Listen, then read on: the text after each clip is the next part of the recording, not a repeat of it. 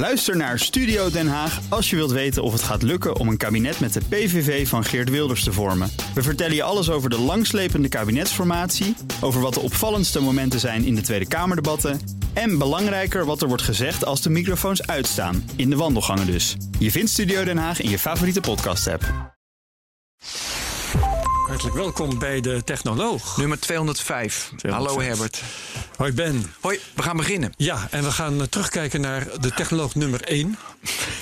Goed, hè? Waarin we het hadden over podcasting. December 2016 schrijven we. Ja. Oké, lang alweer. Ja, dat is Erwin Blom, die hoort. En die was toen onze gast. Het ging over podcasting en we hebben toen besproken dat wij een podcast gingen maken. En ik hoor hem nog zeggen, podcast beginnen is makkelijk, volhouden is moeilijker. Precies. Ja, we hebben het tot nu toe in ieder geval vol. Ja, dit was dan de laatste. Ja. Dat is nu de aankondiging. Dit was het. Storten we morgen van onze stoel. Nee, we gaan door. Maar waarom hebben we je teruggevraagd? Je publiceerde laatst op internet een prachtverhaal over je dochter. Had te maken met corona. Je dochter zit in een band.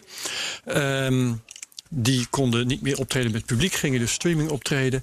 Om een lang verhaal kort te maken, wij gaan het nu hebben over verdienmodellen, crowdfunding, muziek en ook weer podcasting, want daar komen we vanzelf bij terug. Ja. Je bent zelf ook muzikant trouwens. Klopt. Dus allemaal interessante onderwerpen met interessante kruisverbanden. Maar we hebben ook een host-read. Die is voor jou. Ja, die ben ik nu aan het zoeken. Dat is ook echt een manco van ons. Wij zijn daar zo slecht in. Ja. We hebben de sponsor nu. Ja, we hebben het over de sponsor. Maar wij vergeten altijd waar die staat. Dus ik ga hem nu zoeken. Dus Herbert gaat nu een vraag stellen. Ik ga hem zoeken. Gaan we heel serieus doen. Je hoort in Nederland ook andere mensen die dat doen. We zijn daar gewoon allemaal niet goed in. Er gaan mensen gaan een sponsor. En je denkt, ja, maar je doet het eigenlijk ook tegen je. Je hoort het. Mensen, die Amerikanen doen dat gewoon vol overtuiging. Ja, en in Nederland denk je altijd van we vinden het eigenlijk zelf een gebruiken. Wat doe jij met een host read in een Amerikaanse podcast? Serieus nu. Of ik dat doorspoel? Ja, nee, ik spoel hem altijd door. Nee. Ik ga luister vanuit nooit. De podcast die ik luister, denk ik altijd... Ik wil dan graag geloven dat zij alleen dingen aanprijzen die ze zelf gebruiken en goed vinden. En dan denk ik, prima. Ik vind dat interessant. Ik vraag me dan af, hoe doe jij dat, jongen? Hè? Of meisje? Op wat voor toon sla je aan? Klinkt het goed? Ga ik dat geloven? Ja. Weet je wat ik heel goed vond? Malcolm Gladwell, die interviewt dan iemand van Hawaii over 5G. Maar op zijn manier interviewen. Waardoor het totaal niet klinkt als gesponsord, dat wil ik ook weten. Ja. Dus dat vind ik een hele mooie methode. Dat lukt ons niet. Maar dan moet je wel zorgen dat je niet de afdeling communicatie van dat bedrijf erbij krijgt. Want daar gaat het fout. Ja. Maar goed, het is dus... een podcast is zo volwassen dat we daar... Maar Erwin, vertel het verhaal even van je dochter. Want ik vatte dat wel heel kort samen. Ja. Dus hoe ging dat met dat livestreaming concert? Ja, de basis is inderdaad... mijn dochter maakt muziek, heeft een band. Ze peelt mijn zoon ook in. Ze zijn eigenlijk heel goed bezig. Vorig jaar mochten ze zelfs op Glastonbury en dat soort dingen optreden. Ze zijn internationaal heel goed bezig. Maar goed, zoals natuurlijk iedereen weet... en in veel takken, bedrijfstakken geldt... maar zeker ook in de muziek. Vanaf maart vielen alle optredens en alle inkomsten stil. Herbert, wat is dat? Dat is de band van... Het was mooi dat je dat instaat. Wat krijgen we nu? En dat had je was toen. En wat je in de muziek natuurlijk hebt... is dat veel van die mensen flexibele baantjes erbij hebben als nodig. Dat ze in de horeca werken, dat viel ook stil. Toen ging ik met Pip, met mijn dochter... gingen we eens een beetje nadenken van... alles is... waardeloos, op dat moment. Je hebt al je plannen zijn ingestort, je kunt niks. Hoe kun je nou toch proberen, ook voor jezelf?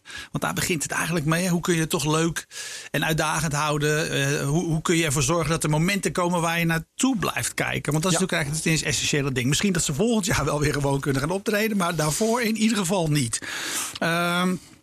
Kwamen we op het gesprek van, is livestreams wellicht een optie? Is een moeilijk ding, vind ik overigens ook zelf hoor. Want het is natuurlijk, het is nou eenmaal niet hetzelfde hè, als in een zaal staan en naar een band op je computerscherm. Nee, hoe krijg je een redelijke groep mensen live op hetzelfde moment aan YouTube? Is een heel moeilijk ding. Maar we hadden zoiets, laten we nou gewoon eens een keer proberen.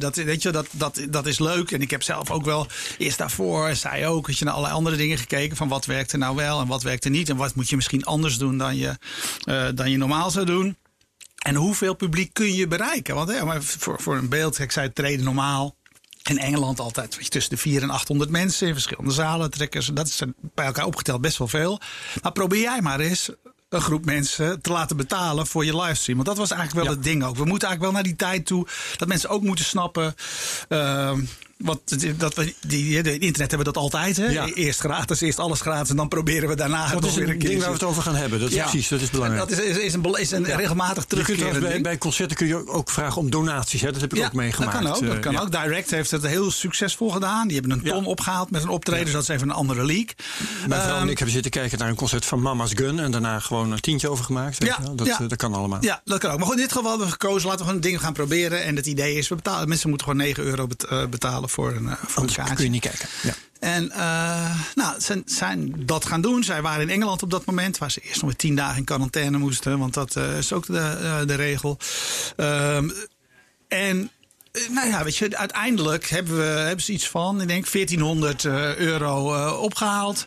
Ook dat 965, maar inmiddels... Het is nog doorgelopen, want ze hebben nog even ietsje verlengd voor mensen die niet...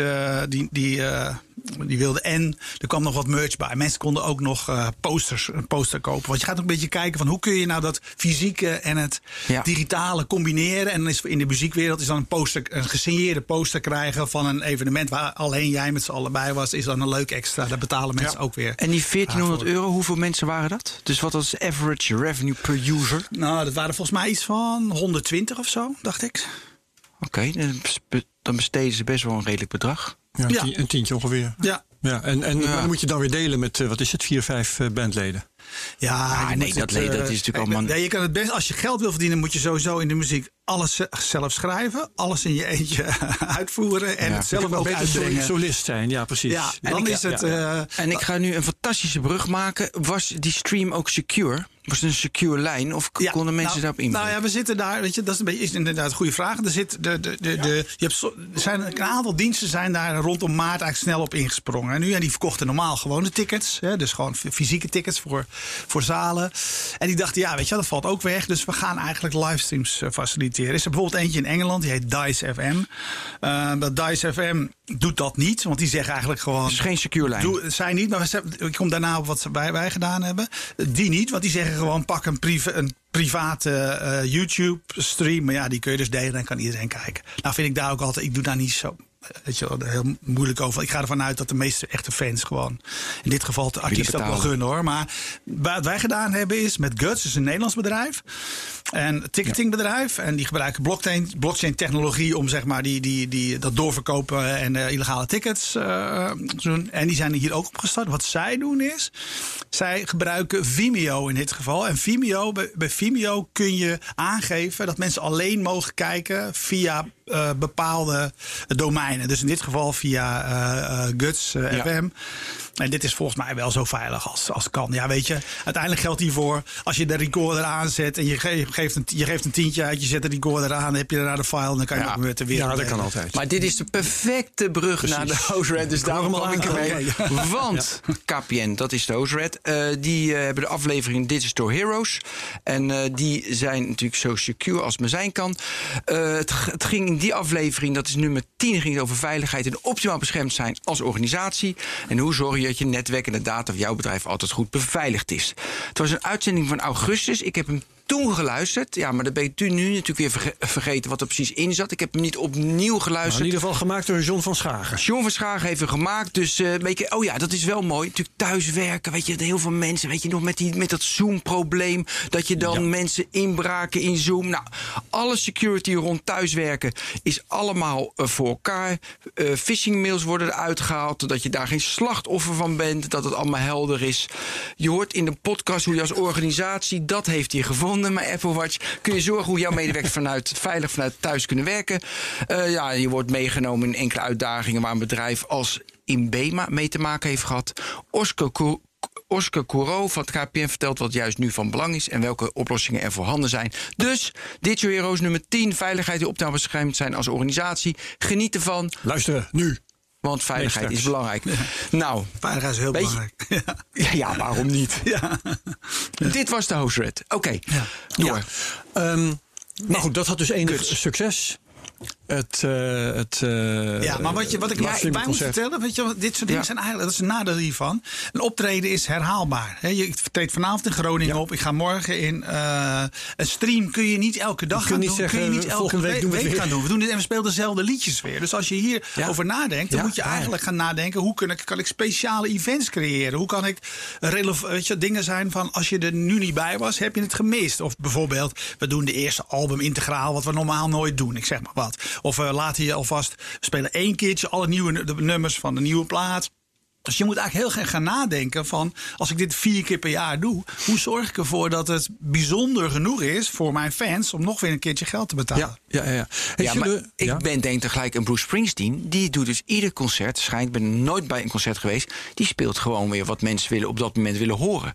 Dus je kan ook je repertoire kan je dus husselen, mixen enzovoort. Of is het echt zo zijn er altijd. Dat kan, weet je wel. En de een artiest die wil meer gewoon zijn eigen visie op de wereld laten zien, laten horen. En de ander die doet net alsof mensen alsof er interactiviteit is. En er is namelijk altijd iemand die het liedje wel roept wat hij gaat spelen, schat ik zo in. Dus ja, natuurlijk is een beetje spelen daarmee. Maar die interactie die is eigenlijk geldt ook bij zo'n stream. Weet je wel, hoe zorg je ervoor dat ik thuis een beetje het gevoel heb dat het echt voor mij gedaan is. En ik heb daar bijvoorbeeld voorbeelden van gezien in Engeland. En Engelse bands kunnen nogal arrogant en ongeïnteresseerd op een podium staan. Dat is onderdeel van hun cultuur. Dus je loopt het podium op, je zegt niks, je speelt 3 kwartier, je loopt het podium af en je zegt weer niks. Ja, dat is op zich. Van Morsen ging een keer naartoe bijna van, ja, jullie zeiden het interesseert me helemaal niets. In Vredenburg was dat. Nou, het was echt ongelooflijk. Ja, dat gebeurt daar. Maar dat heb ik ook zien gebeuren bij een stream. Dat kan gewoon niet. Nee. Je kan niet hetzelfde dat doen. Bij een stream moet je eigenlijk gewoon even zeggen, hey, leuk, er is iemand in Mexico. Leuk dat Mexico ook meekijkt. En de Nebraska is in het huis, weet je wel. Reacties voorlezen. Mensen, dat geeft ze het gevoel dat je het speciaal voor hun doet. Dus je moet er ook echt wel iets anders mee doen. Of een interviewtje vooraf. En dan inderdaad laat mensen vragen insturen. Of je zegt inderdaad van, weet je wel, stuur je verzoekjes in. En we houden er rekening mee bij de playlist. Je moet er wat anders mee doen, maar je kan het maar heel beperkt doen. Toen jij, want jouw band is opgegeven, Ethan Croft? Nee, we spelen nog steeds. Maar 1 keer per jaar. We gaan 1 keer per jaar mee naar Engeland normaal gesproken. Dat is eigenlijk in deze periode. Maar dan zat ik er dichtbij. Ja. Maar in ieder geval, hadden jullie een verdienmodel? Was het liefhebberij? Of verdienden jullie er ook geld mee? Hoe zat dat toen? Ja, we verdienden eigenlijk best wel geld mee. Maar we waren ook in de luxe dat we gewoon dat voor ons niet onze hoofdactiviteit was. Dus wij hebben gewoon al het geld wat we verdienden konden we lekker in spullen stoppen. In studiospullen en et cetera. Dus ik ben nooit professioneel muzikant geweest. Dat zijn zij wel. Ja, ik heb ook van jullie iets hier om even te laten horen. Ga ik even luisteren. Ja. Dus Ethan Croft. Yes, please, Rob, heet het nummer. Ja, klassieker. Een klassieker, ja.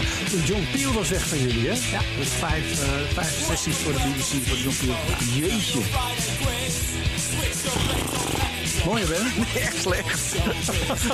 Nou, dan moet je gaan. Ik weet niet waar jij van houdt, maar dan heb je geen smaak. Nee, lelijk. Maar dat doet hij niet toe. Hoe kwam je in contact met John Peel? Hij ging onze platen draaien. Daar kwam het eigenlijk op neer. Dus we hebben het natuurlijk naar opgestuurd. Want dat was voor mij heel belangrijk. Ik luisterde altijd naar de BBC. Op een hele krakkemikkige, zoals dat toen nog ging. Middengolf ontvanger. Waarin je af en toe wat hoorde en af en toe niks hoorde voor de jongeren onder ons, de ouderen onder ons zullen dat herkennen. Hij is dat gaan draaien. Hij heeft ons toen een keertje voor een Peel-sessie gevraagd. En zo heb ik hem eigenlijk leren kennen. En we zijn 5 keer mochten we terugkomen. En uiteindelijk ben ik bevriend met hem en zijn familie geraakt. Ik ben nog steeds goed contact met zijn vrouw en zijn kinderen. En, ja, maar je zegt nooit professioneel muzikant geweest. Maar eigenlijk wel met dezelfde mentaliteit, vind ik. Maar weet je wel, het was geen hobby voor ons. Want hobby heb ik altijd als een belediging ervaren. Want dat is te vrijblijvend. Jullie hadden er wel banen naast. Ja. Oké. Mag ik een vraag stellen? Ja? Ik vond die muziek niet mooi, maar dat ligt natuurlijk aan mij. Nee, omdat smaken verschillen. Ja, daarom. Ja. Maar heb je hoe kijk je aan tegen muziek dat we zo produceren dat die doelgroep het zeker mooi vindt? Of gewoon vanuit je onderbuik, je maakt een nummer en daar is publiek bij. Hoe zie jij in de muziekindustrie die verhouding? Nou ja,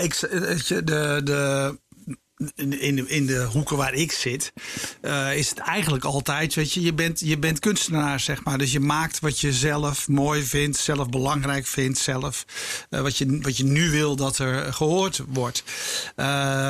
Want ik hoorde dat ook pas, een keer een interview van iemand bij Spotify. Kijk, je kunt met de regels van Spotify gaan zeggen, een intro moet nu 10 seconden zijn. En gelukkig is er dan altijd weer een keertje een plaat die op nummer 1 komt, die een intro van 2 minuten heeft, weet je wel. Ja, dus ja. Al die regels, je kunt naar die regels gaan leven, maar wat ik altijd over succesvol muzikus heb geleerd, weet je, alle ingrediënten kun je op een rijtje hebben, maar dat zegt nog niks.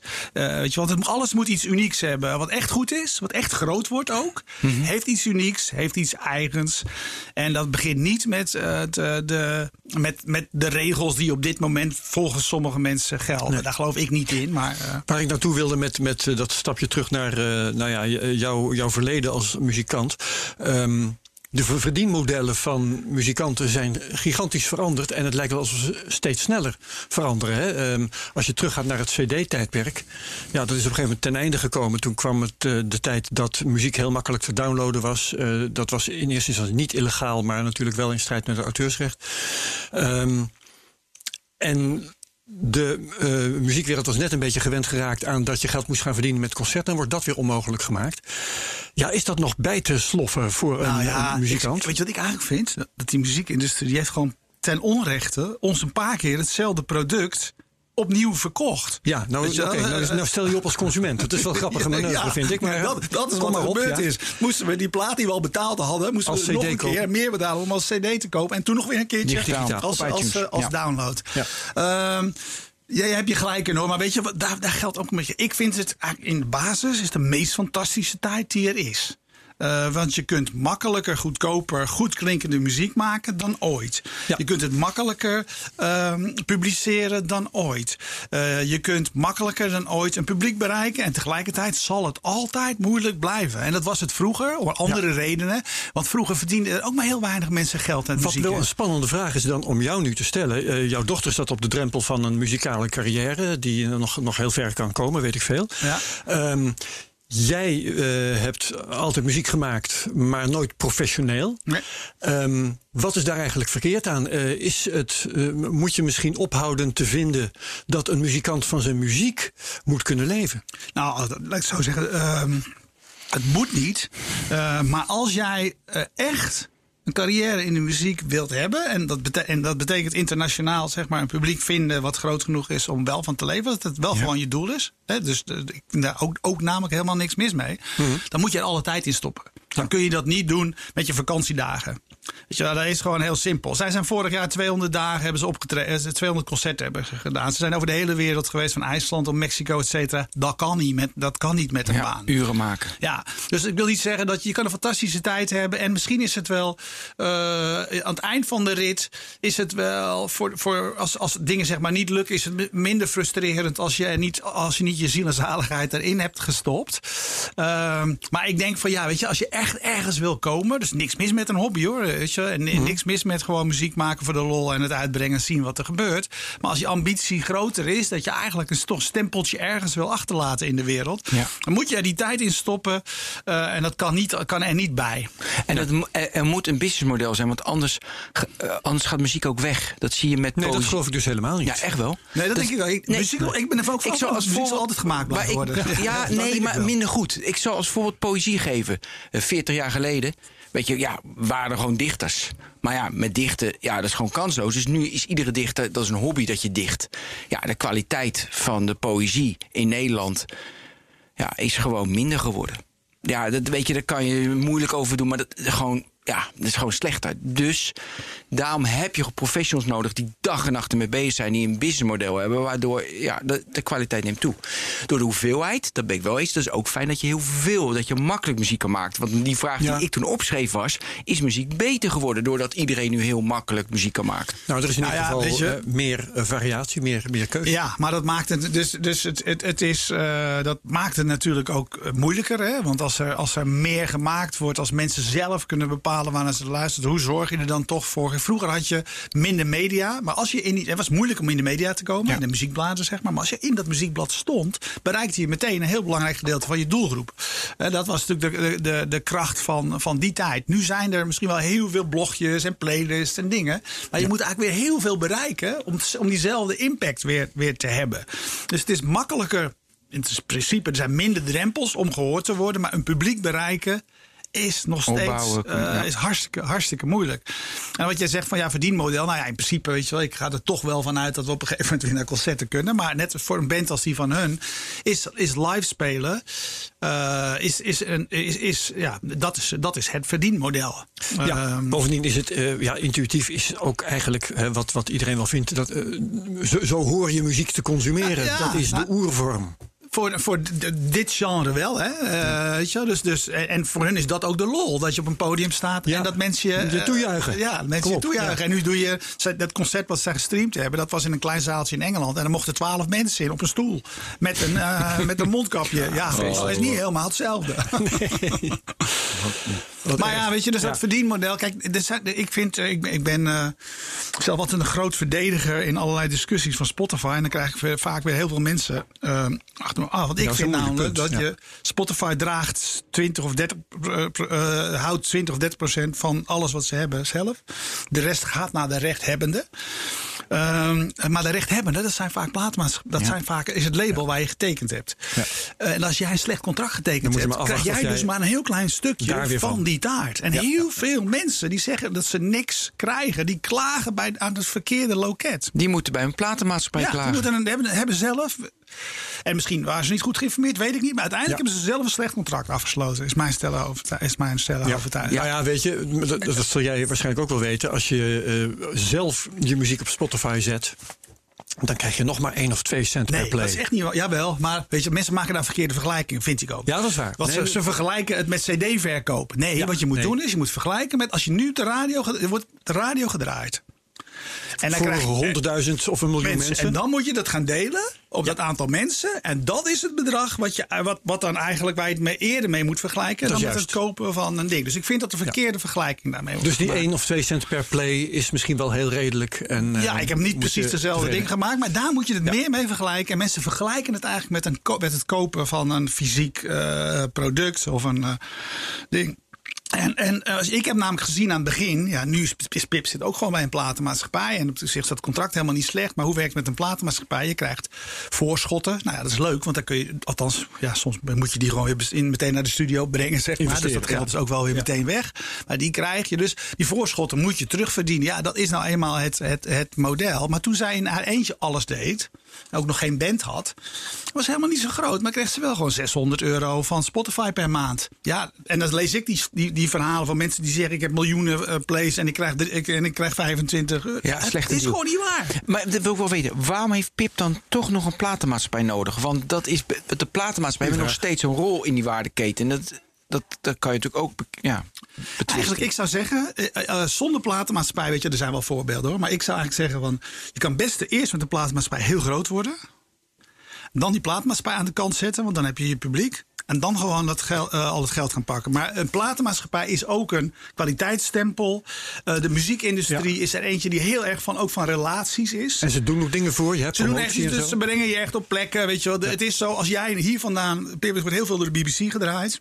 Als jij hier vandaan gewoon een track naar de BBC stuurt, is de kans niet zo groot dat jij daar gewoon op diezelfde manier op de aanlijst terechtkomt. Misschien word je 1 keer in de avond gedraaid. Nee, tenzij je eerst heel groot wordt op Spotify. Dat kan natuurlijk. Ja, dat kan. Weet je, dat kan. En er zijn wel echt wel voorbeelden natuurlijk ook van. Met name ook in de hiphopwereld. Ja. En die wereld is eigenlijk ook gewoon dat het belangrijkste is. Dus het kan wel. Maar eigenlijk denk ik dat het belangrijkste is dat omdat iedereen zelf kan uitbrengen, is het verschil weer dat er partijen zijn die een Heavenly is in haar wereld een belangrijk label.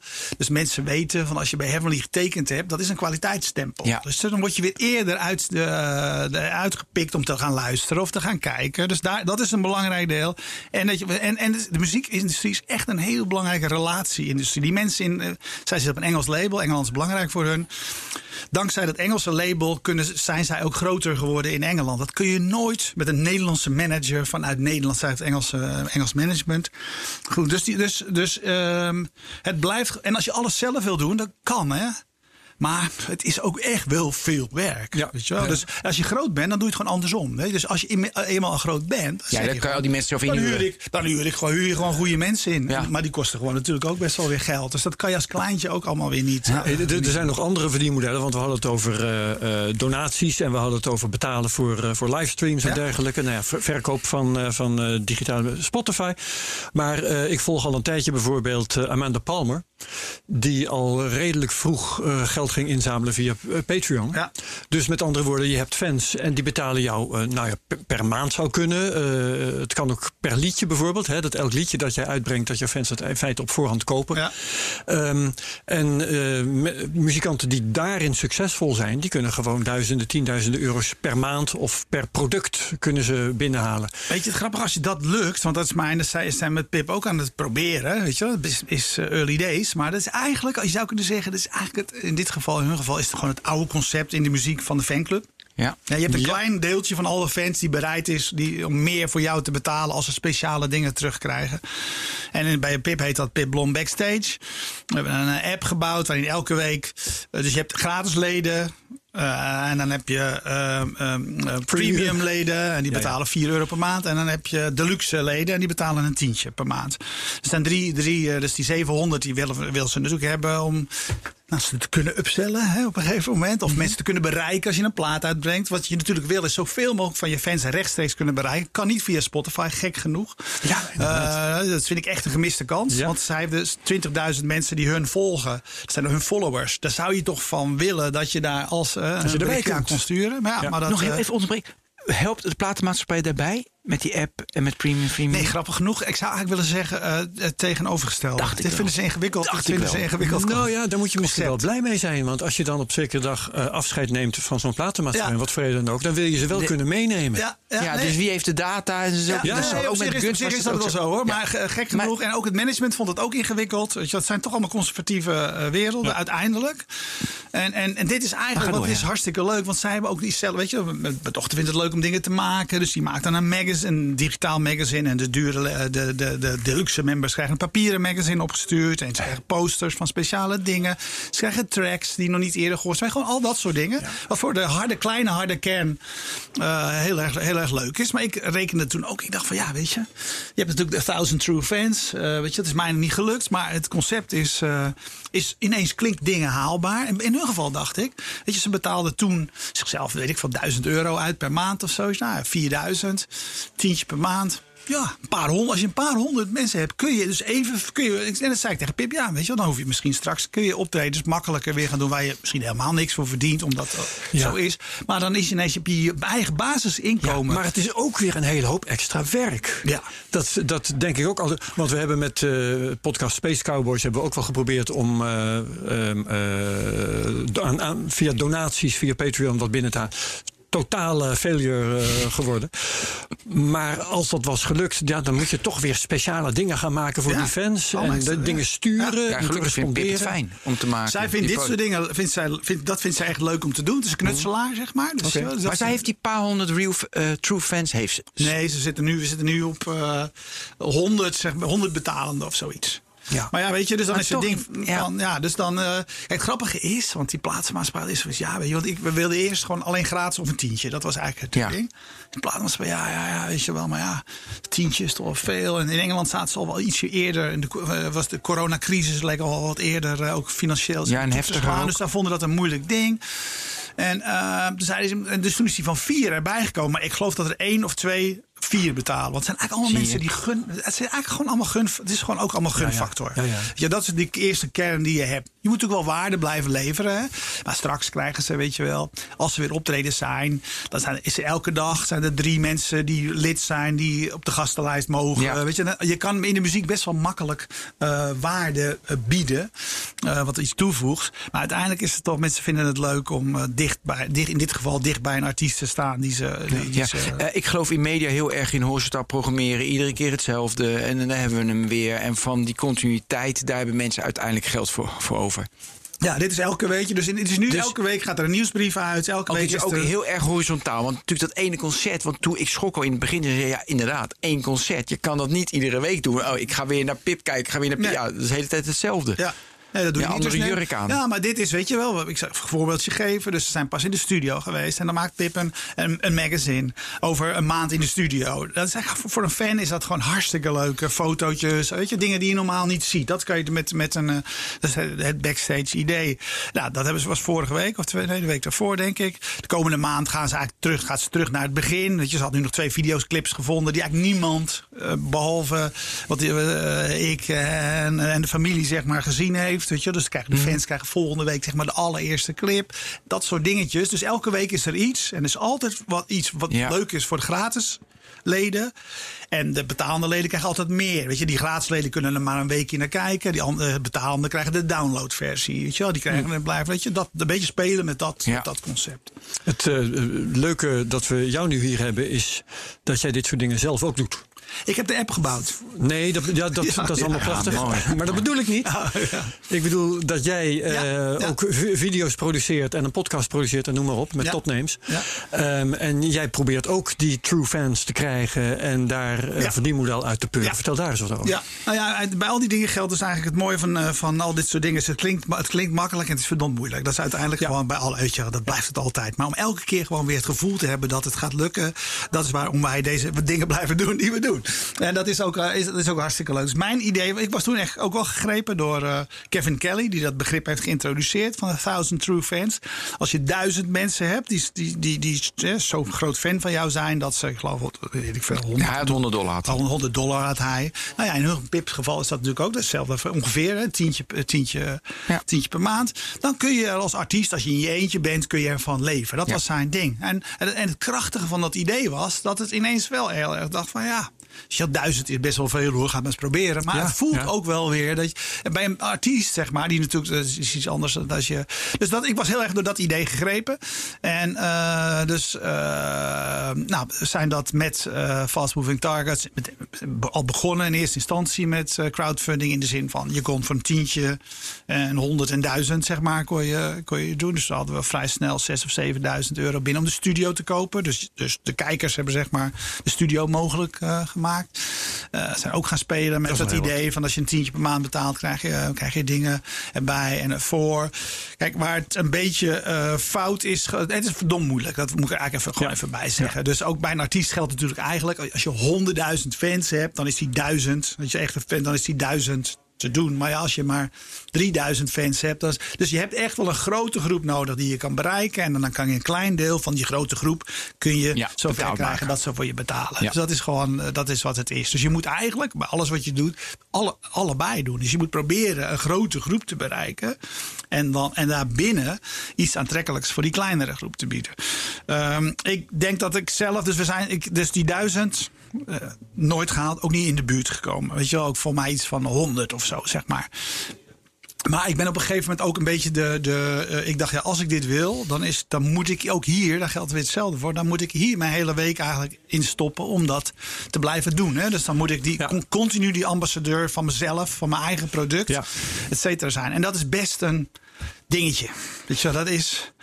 Moet je kunnen. Je bent dan iemand die aan marketing doet. Ja, maar jezelf. Ik kan heel veel dingen verkopen. Ja, weet je wel, wat een ander gemaakt heeft. Het kost me geen moeite. Ja, maar jezelf is gewoon moeilijker. En dat moet je wel doen. Want de kracht is de persoonlijke relatie. Ja. Weet je wel, je moet juist duidelijk maken. Het is ook on-Nederlands. Dat je mij...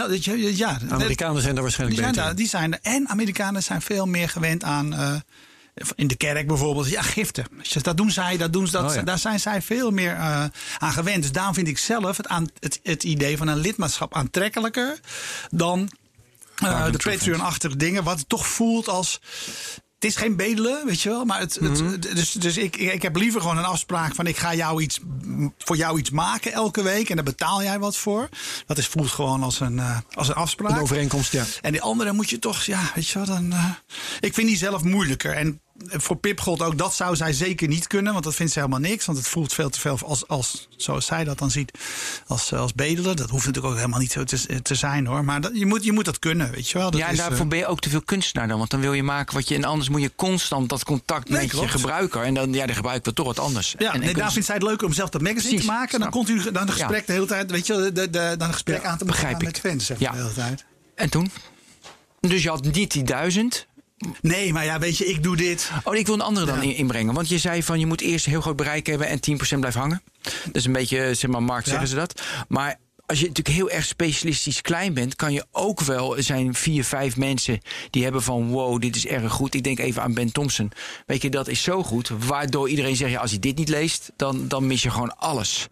Vanuit die kant zie ik ook wel bij paid services eenlingen die kan zeker, opbouwen. Maar eigenlijk zijn de meeste voorbeelden daarvan dingen die eigenlijk ook bijna meteen echt waarde vertegenwoordigen. Dus gasten die een podcast of een blog hebben over beleggen. Ze helpen jou beleggen, dus je wordt er zelf beter van.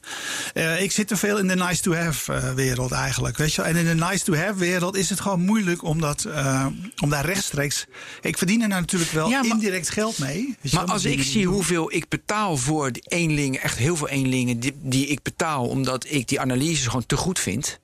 Dus ja, dat is ook nice to have. Maar ja, niet, want die hebben... Jij doet je werk, jij kan je werk daardoor beter doen. Want jij kan daardoor bij de hand bij het volgende gesprek zitten. Ja, bij dan denk ik van, in feite is, jij betaalt eigenlijk voor opleiding. Ja, maar dat zijn allemaal eenlingen. Nee, dat kan. Heel vaak. Dat die kan ook die true fans hebben. Ja, weet je, en natuurlijk kan het. Maar de meeste voorbeelden zijn internationaal. Ja. En er zijn niet veel voorbeelden. De Nederlandse taalgebied is gewoon heel erg klein. Dus je kansloos, moet eigenlijk denk ik wel... Dat is een probleem. En ik denk wel, weet je... dus de dichter... Je moet kijken, weet je, waar hebben mensen... Weet je wel, wat voegt waarde toe? En natuurlijk, weet je wel... Ik weet juist wel dat ik iets doe wat sommige mensen leuk vinden, zeg maar. Maar je kan ook wel zonder. Hè? En dat is natuurlijk een beetje van... Is dat trouwens waar van dat taalgebied? Want op zichzelf, zo'n Thompson die is dan de top in het Engelse taalgebied en kan daar ruimschoots van. Het zijn wel meer. Joe Rogan, noem maar op. Zijn allerlei van dat soort figuren die een groot publiek bereiken in dat Engelse taalgebied. Maar ook daar is de top natuurlijk smal. Als je je in het Engelse taalgebied begeeft, dan is niet gezegd dat je die top bereikt. Nee, want als ik dat nu ga doen, kent niemand mij in het buitenland. Dus dan moet ik of iets zo bijzonders brengen, of er zoveel tijd op een ander. Nee, dat is natuurlijk waar, hoor. Maar ja, weet je wel,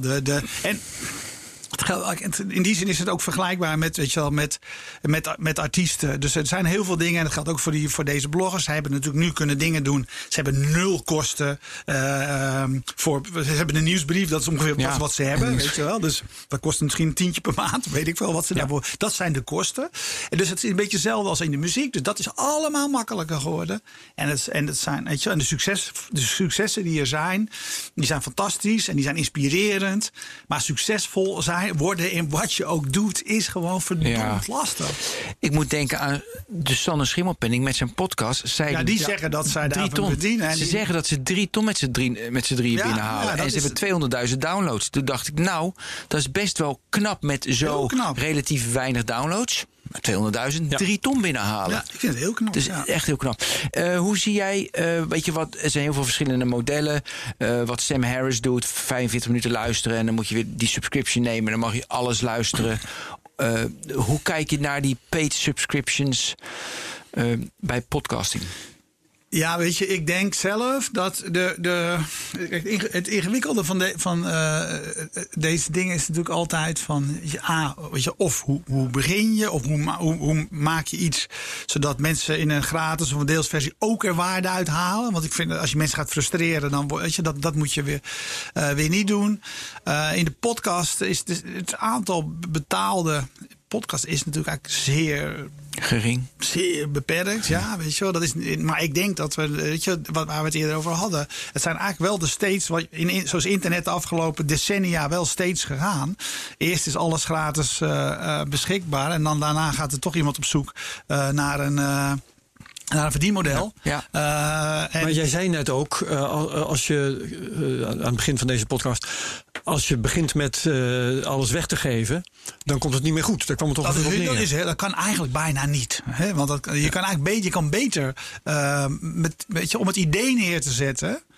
Beter, of weet je, het model kan wel, wat dat direct gedaan heeft. Je zegt eigenlijk van betaal wat je wil als die groep groot genoeg is. Maar eigenlijk kan je natuurlijk, je kan beter, en dat is bij alle productdingen natuurlijk ook zo. Je kan beter zeggen, dit kost een tientje en tijdelijk krijg je het gratis. Weet je, want dan heb je mensen, dat is natuurlijk eigenlijk de beste methode. Want dan ben je mensen wel aan het vertellen van, hey, dit vertegenwoordigt waarde. Alleen je hebt nu het geluk dat je tijdelijk mag uitproberen of dat je de eerste maanden... Ja. Aan de andere kant, de kranten is het geleidelijk aan toch gelukt. Hè? Want die zijn in de jaren 90 al, eind jaren 90 zijn ze begonnen hun complete inhoud weg te geven. Ja.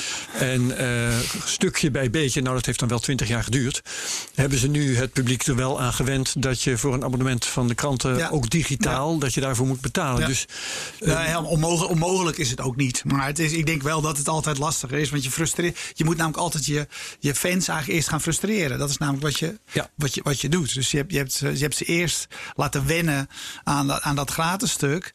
En zelfs als mensen, weet je, en daarna ga je tegen ze zeggen, ja, dat was allemaal hartstikke leuk. Dat ligt heel gevoelig, want ik ben afgehaakt bij Sam Harris omdat ik het nu een geldduivel vind. Ja, die doet van die live, deed hij natuurlijk live podcast waren en ik wilde kaarten kopen, kostte £295. En dan gaan in de O2 Arena 15.000 man, reken uit wat hij binnenhaalde. En toen wilde hij ook nog voor zijn podcast geld hebben. Ja, dan dacht ik, nu ga je echt te ver. Ja, maar kijk, daar kun je natuurlijk wel nuanceren. Hè? Als je een fanbase hebt, zoals Erwin dan bijvoorbeeld, en je kunt die mensen uitleggen dat er toch op een of andere manier geld op tafel moet komen, dat is iets anders dan wat jouw ervaring is, dat je opeens het gevoel krijgt dat je uitgemolken wordt. Ja, maar het is wel een ton of 3 miljoen. En als het, weet je, als je voelt als consument, ja, gast, nu zit je gewoon echt te veel je zak. Je mag geld verdienen, moet ook. Maar dat is te... Nee, maar je hebt natuurlijk podcasts die zeggen van, weet je, zo spelen die natuurlijk. En volgens mij heeft de Schimmelpenninck dat eigenlijk ook zo gedaan. Die zijn eigenlijk later meer die zijn eigenlijk gezegd van, weet je, als je nu een vriend van de show of een lid wordt of wat dan ook, nou, dan gaan we een extra programma. Dit blijft altijd gratis en dan komt er op maandag iets speciaals extra's. Of als er dan gaan we evenementen erbij organiseren waar jullie als speciale fans van de show bij mogen zijn. Dus het is natuurlijk altijd een beetje spelen met exclusiviteit, spelen met voorrang. Maar dat vind ik dan weer het moeilijke. Hè? Je wilt een podcast maken, ben je lekker mee bezig. Denk je, hoe kan ik nou wat geld verdienen met die podcast die ik aan het maken ben. Ja. En dan blijkt dat om dat te kunnen doen, moet je opeens ook weer een evenement gaan organiseren. Ja. En een nieuwsbrief schrijven. Ja. En een extra podcast maken voor mensen die betalen, want die willen iets extra's hebben. Ja. Ik persoonlijk als podcastmaker zie ik daar tegenop. Nou, dat weet je, maar dat is natuurlijk ook als we terug gaan naar die muziek, maar het geldt voor alle makers een klein beetje. Ik snap het helemaal.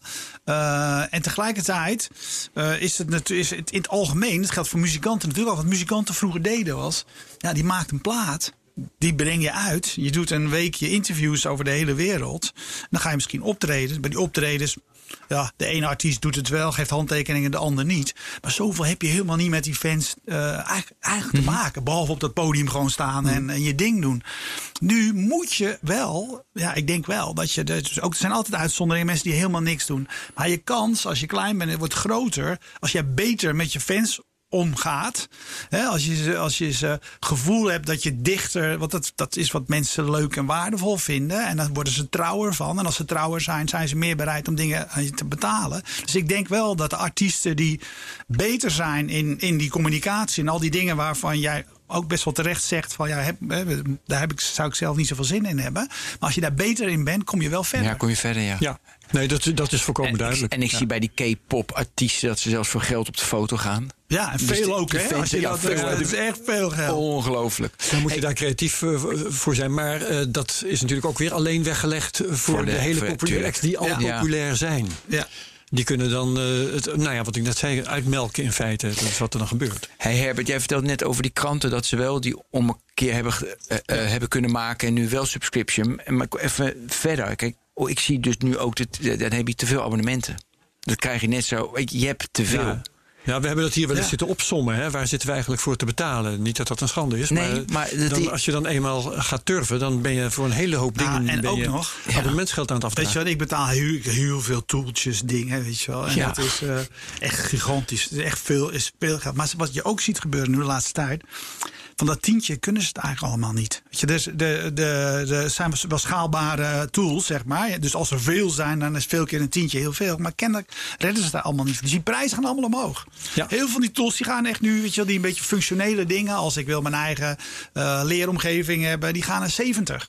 Dus die zitten niet meer rond die tientje of die 20. Dus je ziet ze allemaal omhoog gaan. Want het is gewoon verdomd lastig om veel mensen te bereiken. En de andere kant van de medaille, als je bekijkt vanuit de gebruiker, de consument... op een gegeven moment breekt de coronacrisis uit... en raak je je werk kwijt of iets dergelijks.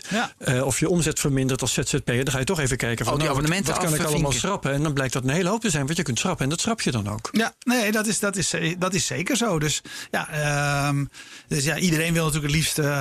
weet je wel, abonnementen, dat is een logisch ding. Omdat het automatisch doorloopt. Maar ja, dat heeft ook zijn grenzen. En daarmee is het ook weer een labiele bron van inkomsten voor de maker.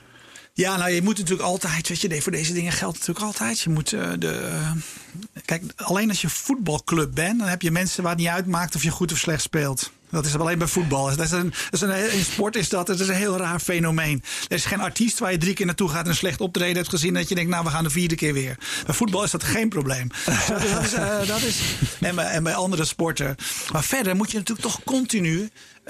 weet je, blijven, of je nou schrijver bent of niet. Ja, of je nou blijft vernieuwen. Maar weet je, hoe lang ben je interessant genoeg voor mensen? Ja. Dus moet je of een nieuw publiek blijven vinden. Dus het is een continu proces. En als artiest wil je dan niet dezelfde muziek blijven maken. Maar dan ga je wat anders doen. En dan zeggen je fans, ja, maar ik hou van je om wat je hiervoor hebt gedaan. Ja. En niet van wat je nu wil gaan doen. Dus ja, en dan zie je dus hoe belangrijk het is dat je geschiedenis opbouwt. Want ik denk een Rolling Stone fan of een Bruce Springsteen fan... Weet je, als Bruce Springsteen een keer een slecht album uitbrengt, prima. Ajax, geschiedenis. Ja, maar ga jij met aan de optreden kijken, dan kom je ook geen nieuwe liedjes tegen, hoor. Nee. Ze zingen alleen maar hetzelfde. Ja. Dus dat bedoel ik, maar dat is geschiedenis. En dan blijven ze wel fan. Ja, ja. Dus de Dijk kan ook elk jaar gewoon Paradiso 5 keer uitverkopen rond kerst. Ja, en daarom is dat zo belangrijk. Wij hebben nou net een hostwet zitten voorlezen. Nou, dat is onderdeel van ons verdienmodel. Heb jij dat soort dingen ooit overwogen met Fast Moving Targets? Ja, we doen het in die zin van sponsors. Doen we het wel, weet je wel. We hebben de biersponsor, dat is voor ons belangrijk. Weet je wel, met speciale biertjes. Nee, we doen dat wel. Ik vind het eigenlijk namelijk wel leuk. Want het komt gewoon eigenlijk terug tot de alleroudste radio van Amerika. Ik ben een groot muziekfan, maar ook groot Hank Williams fan, oude country. En al die oude country opnames, dan zit ineens gaan ze weet ik wel, Kellogg's Cornflakes bedanken. Dus ik vind dat concept eigenlijk... Het is namelijk een super ouderwets concept. Hè? En wij hebben dat in Nederland eigenlijk nooit gedaan. Maar die podcast, die hebben dat ons geïntroduceerd. En ik vind het spanningsveld wel boeiend. Van, weet je, wat kan je geloofwaardig, weet je wel. Dat vind ik wel een interessante. Wat kan je geloofwaardig, zeg maar, zelf brengen? En zo zijn er podcasts die zeggen, weet je wel, ja, of ze dat volhouden. Dan gaat dat waarschijnlijk ook alleen, houden ze dat vol als het goed gaat. Wij doen alleen producten die we zelf gebruiken of zelf. Ja. En dan, die vind ik leuk. Want dan is het eigenlijk, geen... Weet je wel, reclame, maar is het meer ook een goedkeuringstempel of zoiets? Van, weet je wel, ik gebruik deze tool ook om dit of dat te doen. Doen jullie dat ook? En je krijgt ook nog 10% korting. Dus ik vind hem zelf, maar hij wordt wel meteen ingewikkeld. Als dat merk even niets, weet je wel, dat hoor ik nou ook wel bij Nederlandse podcasts. Waar mensen aan het begin zo'n riedeltje moeten houden. En je hoort meteen dat wij dat niet kunnen dan. Dan denk ik ook, maar dan is die reclame eigenlijk meteen waardeloos. Want als ik hoor dat die andere die het voorleest het niet gelooft, zeg maar... Nou, dan is het geen reclame. Nou ja, wat je natuurlijk nu steeds meer ziet... is doet BNR ook de dynamic ad insertions. Dus aan de hand van het onderwerp past er een advertentie bij... en die plaatsen ze ervoor. Ja. Maar ik krijg dus reacties van mensen... Ben, doe dat niet. Ik heb er niks over te zeggen. Dat is gestuurd. Maar bijvoorbeeld over de cybersecurity en KPN... weet je, dat vind ik wel even... Niet dat we hem 2e keer gaan doen, maar ik vind me relevant. Want wij hadden op het werk met Office 365 geen multi-factor authentication. Maar sinds corona wel. Ja. En nu kan ik me weer herinneren, dat vond ik zo leuk toen ik hem beluisterde. Dacht ik, dat is wel wat je live zelf meemaakt. Ja. Dat is eigenlijk... Ja, dus dat is de goede manier. Maar je speelt met je eigen geloofwaardigheid natuurlijk. Ja. Ja. Dat is de vraag. Het is een ruggengraattest, noem ik het altijd. Ja, maar ja. Ik moet ook een voorbeeld denken. Ik heb op een gegeven moment Jetstream uit Groningen. Streamingpartij in Nederland. Volgens zichzelf de eerste streamer ter wereld. Dat is daar... Ja, documentaire, 26 jaar. Daar zullen er vast meer van zijn. Ja. Maar we hebben een keer met Stef van der Ziel inderdaad een serie programma's gemaakt. De toekomst van televisie, heel lang geleden. En zij betaalde dat dus, hè. Maar ik vond hem, als ik hem niet aan tafel had gehad, miste ik een hele grote deskundige gewoon. Weet je, want dat is een beetje in die gevallen. Denk ik, ja, maar ik had hem anders, had ik hem ook gevraagd. Hè? Dus we zitten eigenlijk niet zijn product te verkopen, maar we gebruiken zijn deskundigheid in de uitzending. Maar ja, ik heb ook wel eens van die, weet je, wij doen eigenlijk met de topnames die we doen, zeggen wij eigenlijk altijd, we doen altijd de founders, de mensen die het doen, die het maken. En dan zit je ergens en dan krijg je toch per ongeluk de marketingman van Uber aan tafel. Ja. Weet je wel? En dan denk je, ja, maar sorry, dit verhaal kan ik beter vertellen, weet je wel? Ja. De volgende keer doe ik het wel zonder je, weet je wel? Want ik weet meer van Uber. En dan, dus je speelt wel met je eigen geloofwaardigheid en die is best ingewikkeld. Ja. Weet je wel? Is sponsoring, product placement, dat soort dingen, is dat haalbaar voor muzikanten? Nou ja, weet je, er gebeurt natuurlijk wel veel. Zij krijgen gitaren van Fender. Kijk. Weet je, dus dan mogen ze weer bij Fender langs, is er een nieuwe lijn en dan mogen ze gitaar uit gaan zoeken. Je hebt Fred Perry, wat ik nu ook aan heb. Fred Perry is in de muziek altijd een belangrijk merk. Dus je hebt mensen die worden gewoon door Fred Perry van kleding. Maar dan krijg je natuurlijk diezelfde vraag. En dan denk jij van, kijk, ik ga geen andere gitaar. Ik ga geen Gibson gitaar doen. Als ik een Fender iemand ben. Maar als Fender tegen mij zegt, ja, dat ding waar je toch mee speelt, daar krijg je een gratis gitaar van. Dan doen ze dat allemaal. En voor de kleding geldt dat eigenlijk een beetje hetzelfde. Dus daar geldt World Tours doen ze ook. Ja. Toch? Als onze video nog eens populair wordt, dan krijgen we ook kleren, Ben. Nou ja, dat is... Dus, zitten we hier zonder kleren. Dus je zou kunnen zeggen, eigenlijk speelt het daar... weet je wel. Maar het is dan wel een... grappig genoeg. Dan is het dus nooit een issue. Want dit zijn eigenlijk gewoon topmerken die bij het onderwerp gewoon horen. Ja, en dan is het eigenlijk nooit een discussie. Precair wat je doet. Ja, nou ja, weet je, mijn dochter zegt ook van ja, ik zou geen Gibson, niet met een Gibson gitaar gaan spelen, want dan vind ik niks. Weet je, dus alles wat dicht bij jezelf blijft, wat bij je geloofwaardigheid past. Maar dat is zeker, weet je, iedereen, dat is nou eenmaal zo. Als jij met sponsors werkt in je programma, dan willen ze er toch ook iets. Toch op een gegeven moment is er iemand van een afdeling communicatie die daar iets over vindt of gaat vinden. Ja. Dus er zit altijd, dat is nou helemaal zo. Als er geld bij komt van een ander, heeft dat impact. Of in ieder geval probeert men impact te hebben op wat je doet. Dan kan je nog net zo goed van tevoren zeggen, maar je komt bij ons om wat we doen. He, dus dan moet je ook niet proberen dat te gaan veranderen. Maar ja, daar zit natuurlijk het spanningsveld. Ja. En dan weer... voor als het gaat om praatprogramma's, podcasting, de fast-moving targets en zo. Het Harry Mens model. Ik heb daar zelf wel eens over zitten nadenken en daar ideeën over ontwikkeld. En ik had op een gegeven moment erg zin om dat te proberen. Hè. Gewoon interviews maken waarbij de interviewer ervoor betaalt om geïnterviewd en die dan toch hard aanpakken, weet je wel. Ja. Dat is nooit van de grond gekomen. Nee. Maar hoe denk jij daarover? Ja, nou weet je... op deze manier werkt het. Dan moet je wel een groot masochist zijn, zeg maar. Mensen... Wie de geïnterviewde moet dan een masochist zijn. Ja. Want die andere, kijk, voor Harry Mens schijnen mensen dat te betalen. Dus het is toch een ego-ding uiteindelijk. Ja. Dus dan wil je toch ook maar wel weer krijgen. Maar dat zijn geen confronterende interviews. Nee, dat zijn geen confronterende. Ja, weet je, ik zie ons ook eigenlijk... wat wij met topnames doen is... Daar geldt ook een beetje voor, weet je wel. Wij zijn enthousiast over ontwikkelingen in de technologie. En we zullen heus niet laten, en dat doet mijn collega Roeland vaker dan ik, weet je, de kritische vraag stellen. We hebben, dus ik ben de good cop, zeg maar. Maar dan hebben we altijd een half uur.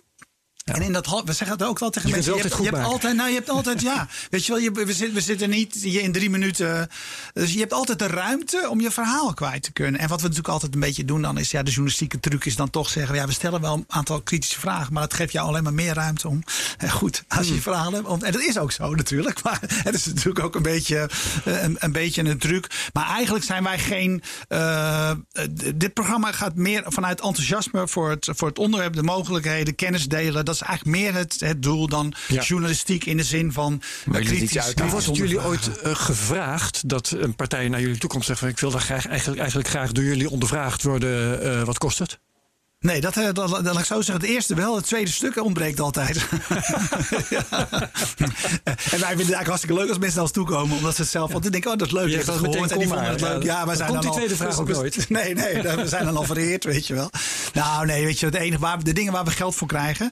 Dat is, weet je, dan doen we een dag interviews op een Accenture. In feite dingen die natuurlijk BNR ook doet. Ja. Accenture Awards, de hele dag interviews doen. Maar dan doen we ook die interviews gewoon op dezelfde manier zoals we ze altijd doen. Dan zijn we alleen eigenlijk media partner en dat betalen zij er ook nog voor. Of e-merse, e-days of in de gezondheidszorg. Dus op dat zijn eigenlijk evenementen waar, weet je, dat is natuurlijk ook nu even een probleem, maar waar gewoon 2000 mensen een paar honderd euro ook betalen. Dus daar gaat geld om. En als er geld omgaat, is dat stukje wat wij dan nodig hebben ook weer niet zoveel. Weet je? Dus dat is eigenlijk het... Ja, ik denk wel dat er meer mogelijkheden zitten, maar dan zou je... Dus, weet je, ik denk dat eerlijk de mogelijkheden zitten in het vervolg. En dan moet je weer goed moet je een soort toepassingen voor bedrijven gaan bedenken. Of dan moet je iets gaan bedenken dat je tegen een bedrijf zegt... weet je, wij pakken een paar van die topnames van ons. Weet je wel, die knappe koppen die het ook leuk vinden. En dan komen we bij je bedrijf op bezoek. En dan beginnen we de dag met een probleem. En aan het eind hebben we 3 oplossingen. Weet je, dan moet je eigenlijk... Ik denk dat je... Eigenlijk moet je volgens mij... Dus ik had hier meer van verwacht. Ik had gehoopt dat het makkelijker zou zijn om met media geld te verdienen. Maar ja, ik ben ook geen vertegenwoordiger die dan zeg maar op pad gaat om dat te doen. Ja. Maar ik denk dat de kans groter is dat je zegt van met die media geven we het gewicht. Laten we onze deskundigheid zien, et cetera. En dan ga je dingen daaromheen bedenken waar je dan je geld mee verdient. Want ook, weet je wel, ik doe nu ook iets, de Sport Innovatie Studio. Dat is voor NOC-NSF, helpen we sportbonden innoveren. In het verleden heb ik wel gezegd, ja, dat netwerk, wat heb ik er eigenlijk aan? Maar ik heb er eigenlijk nu heel veel aan. Want een bond heeft een probleem. En uit al die topneemsgasten die bij ons zijn geweest... die kunnen wij makkelijk bereiken. Ja. En iemand weet veel van artificial intelligence. En dan vragen wij die, joh, zou je het een keertje leuk vinden om mee te praten met die bond? Omdat daar wat werkt. Dus ik heb er heel veel aan. Maar direct, als ze rechtstreeks geld verdienen met... media, jullie hier doen dat als bedrijf hartstikke goed, maar het is mij nog niet gelukt. Je ziet in de muziek is alles geformateerd natuurlijk, toch? Alles, wat bedoel je? Nou ja, de muziek die je maakt, weet je, er zit een bepaald ritme in. Ja, en je kiest een genre. En in de podcastwereld heb je van alles.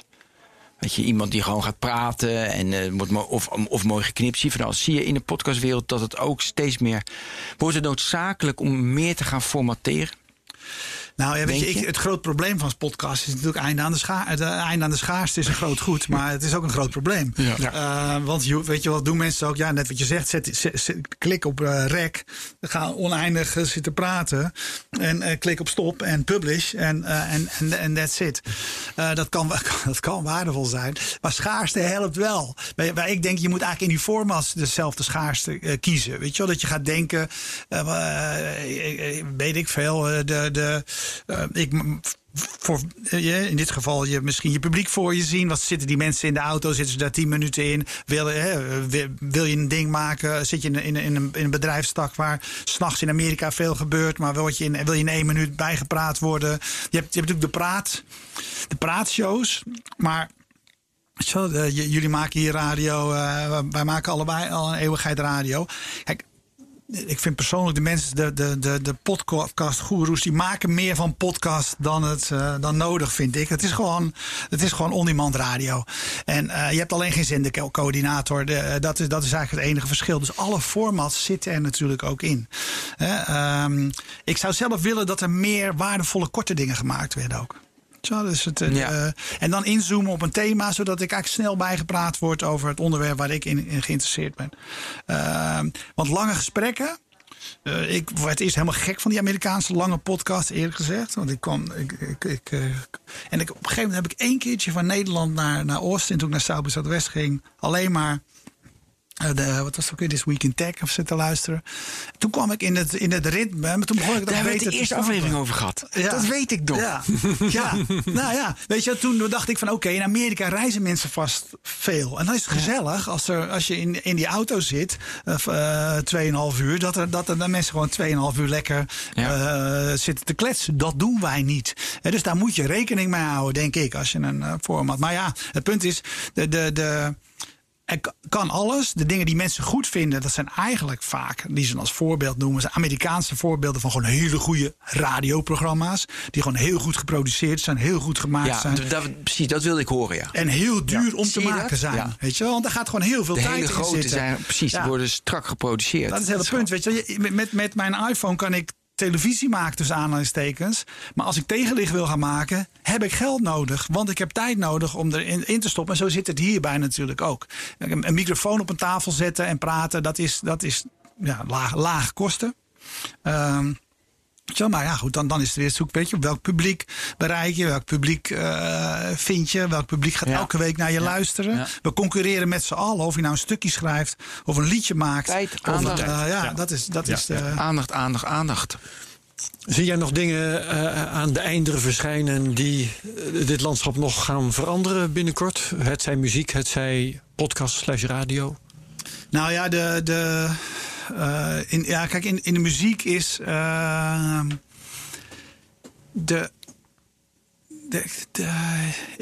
ik denk zelf wel dat dit het model, of al zie ik dat ook weer weinig artiesten overigens weer een beetje oppakken. Ik denk zelf het lidmaatschapsmodel voor creatieve mensen een heel potentieel goede kan zijn.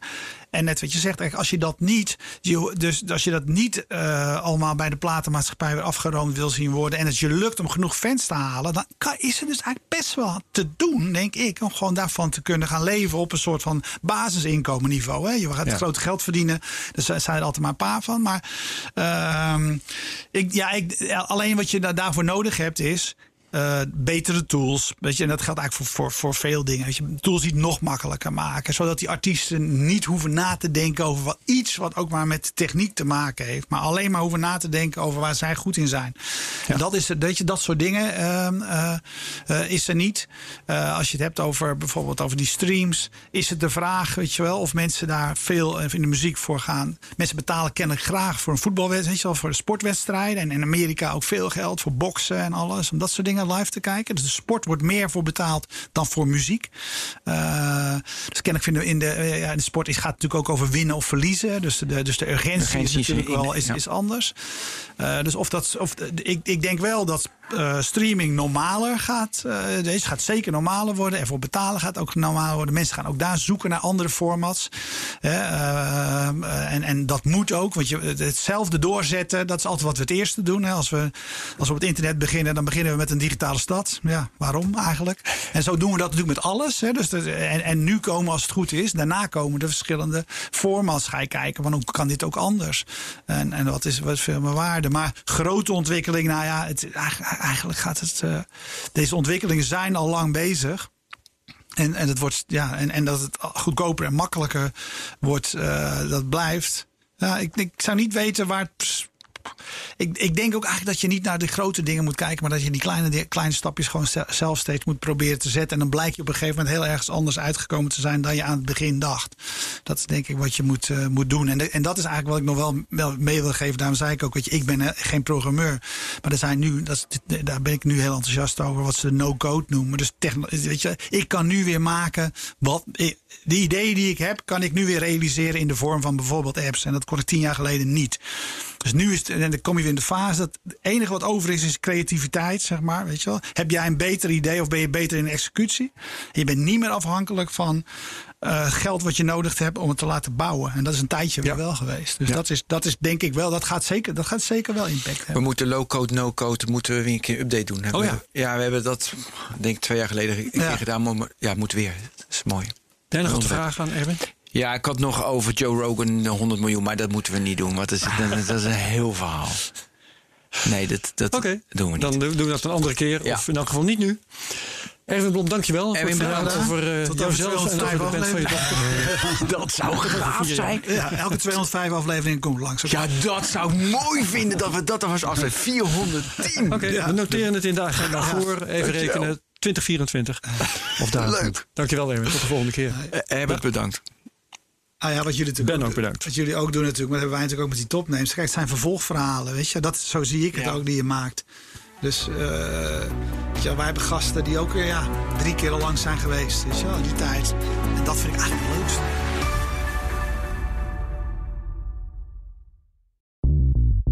Bij BNR ben je altijd als eerste op de hoogte van het laatste nieuws. Luister dagelijks live via internet. Bas van Werven. En heel langzaam komt de zon op rond dit tijdstip. Je krijgt inzicht in de dag die komt op BNR, het Binnenhof in Nederland en de rest van de wereld. De Ochtendspits. Voor de beste start van je werkdag. Blijf scherp en mis niets.